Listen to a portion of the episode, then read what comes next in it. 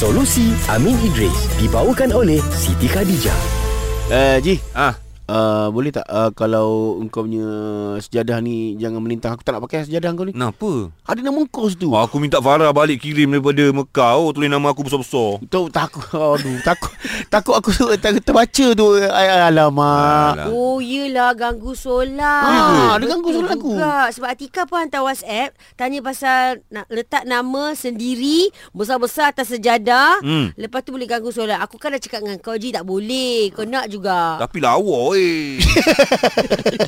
Oh juga Wah. Dah lah lawas sejadah tu daripada sana weh Ah, eh. kau tampal kat dinding rumah kau sudah lah.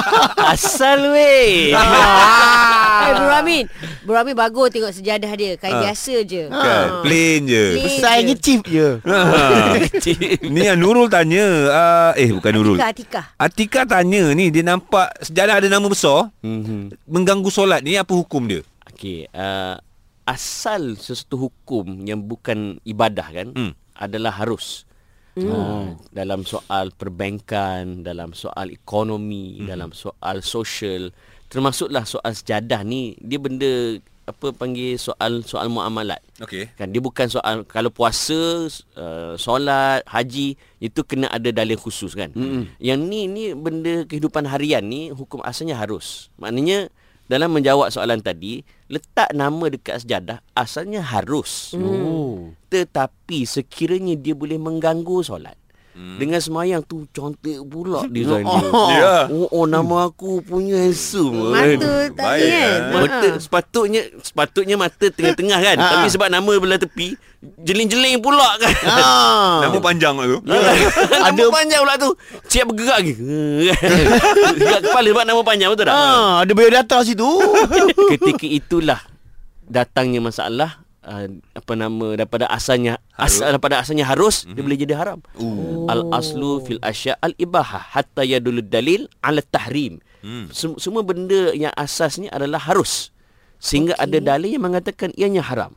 So bila boleh mengganggu solat itu haram. Baik. Sebab Allah Taala sebut al, apa qad aflahal mu'minun. Berjayalah orang yang beriman. Alladzina hum fi solatihim khashi'un. Itu mereka yang di dalam solatnya ada khusyuk.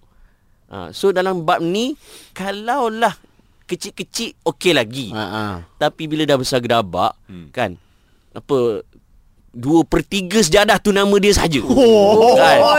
Penuhnya. ah, kan. Ah. Kalau nak solat kena tengok nama. Baik buat signboard terus betul tak kan? Tapi, tapi kalau kalau ma- kalau macam itulah keadaannya, uh, kalau macam saya tengah solat tadi ada pakai sejadah AG tu, Nah. kalau untuk menambahkan khusyuk, salah ke saya kalau saya pejam mata? Oh, okey. Ah, Bagus kat soalan situasi tu. tu. Benda ni dibincangkan di kalangan para fuqaha sebab ada dalil yang mengatakan Nabi bila solat Nabi buka mata dan memandang ke arah sujud. Ha. Ha, secara umumnya.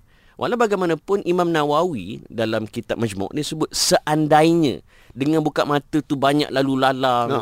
Lepas tu contohlah pinjam uh, sejadah AG yang nama dia besar gedabak A sahaja tu dah. Times New Roman 300 saiz kan. Warna fluorescent. kan? Kan? Nampak tak? Ataupun monotype cursiva kan? Ah, uh, maka ketika itu dibolehkan untuk tutup mata. Ah. nampak tak?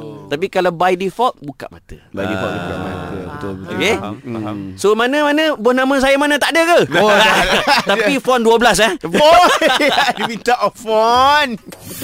Solusi Amin Idris dibawakan oleh Siti Khadijah. Dapatkan pelekong serendah RM98 di jualan masuk gudang SK nilai impian 5 hingga 8 Ogos 10 pagi hingga 9 malam dengan tempah slot anda di www.sitikadijah.com. Siti Khadijah, selesa luaran, tenang dalaman.